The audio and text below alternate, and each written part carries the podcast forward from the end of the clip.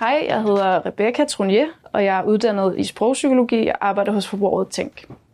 Jeg arbejder som kommunikationsrådgiver, så min primære opgave det er jo kommunikation. Øhm, jeg er Facebook-ansvarlig. Det fylder rigtig meget at lave kommunikationsplaner. Øh, og derudover så er jeg med til at vedligeholde appen, som indeholder sådan artikler og guides og sådan nogle ting, så dem er jeg også med til at skrive.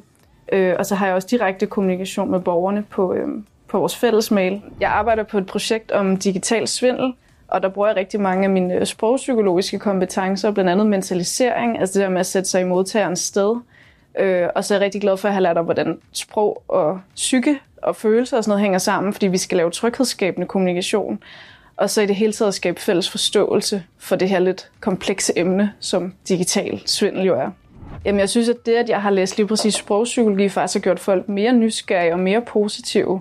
Øhm, fordi folk ved jo godt, hvad en normal kommunikationsuddannelse er, men når jeg så forklarer dem, jamen det er, jeg ved også noget om, hvordan adfærd og følelser og så videre hænger sammen med sprog, så bliver folk meget sådan, Nå, okay, det er alligevel det er meget spændende, ikke? Altså, der er rigtig mange, jeg bliver hele tiden mødt med sådan en, det lyder godt nok spændende. Jamen, jeg søgte jo virksomhedspraktik øh, hos, her hos Forbrugerrådet Tænk øh, på det samme team øh, her i, øh, i vinters, og så gik der lige nogle måneder, hvor jeg arbejdede med noget freelance, og så ringede de faktisk til mig, og, øhm, ja, og manglede lige mig på holdet, og så fik jeg en, en kontrakt.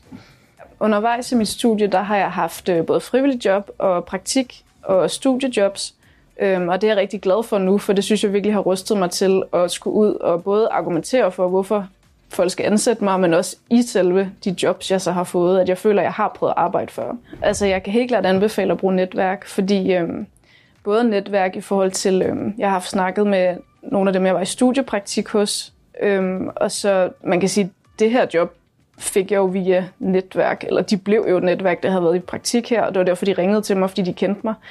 Øhm, og så også det med, at jeg har brugt ret meget energi på at også bare ringe rundt, og sådan forskellige steder, jeg godt kunne tænke mig at være. Og der er der også nogle af dem, der så hævde fat i mig senere og sagt, for eksempel da der var i freelance job, øhm, hvor han var sådan, nu har, jeg, nu har jeg lavet noget nyopstartet, vil du være med? Agtigt, ikke? Fordi han kendte mig.